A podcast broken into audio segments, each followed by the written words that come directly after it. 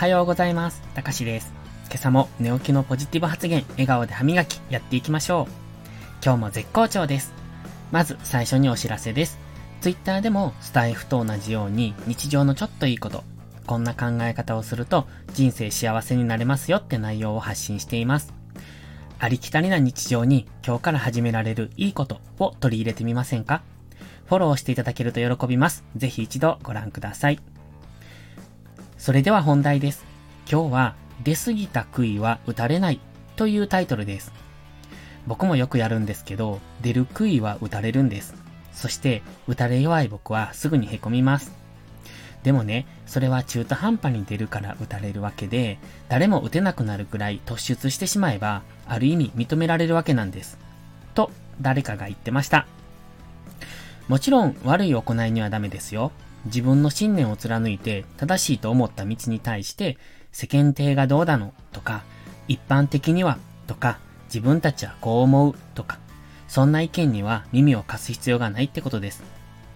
自分の信念さえあればそれをひたすら信じ貫く。それでも何かと見つけて叩いてきますよね。それってその人にとっては何のメリットもないのにそういうことをしてくる。ただ自分を正当化したくて自分を認めてほしくて。あ、これはつまりはかまってちゃんなのかなまあそんなつまらないことに自分の時間を割くこと自体が無駄だと思います。だからそんなのは無視です。もし無視しきれないのだったら環境を変える。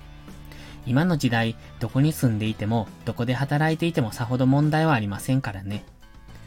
環境を変えてしまえばそんなことに悩まされることもないでしょう。でもそんな簡単に言うなよっていうのが本音でしょうね。それに環境を変えるを実践していない僕が言っても説得力に欠けます。じゃあどうするのか。僕の場合はひたすら自分を信じますね。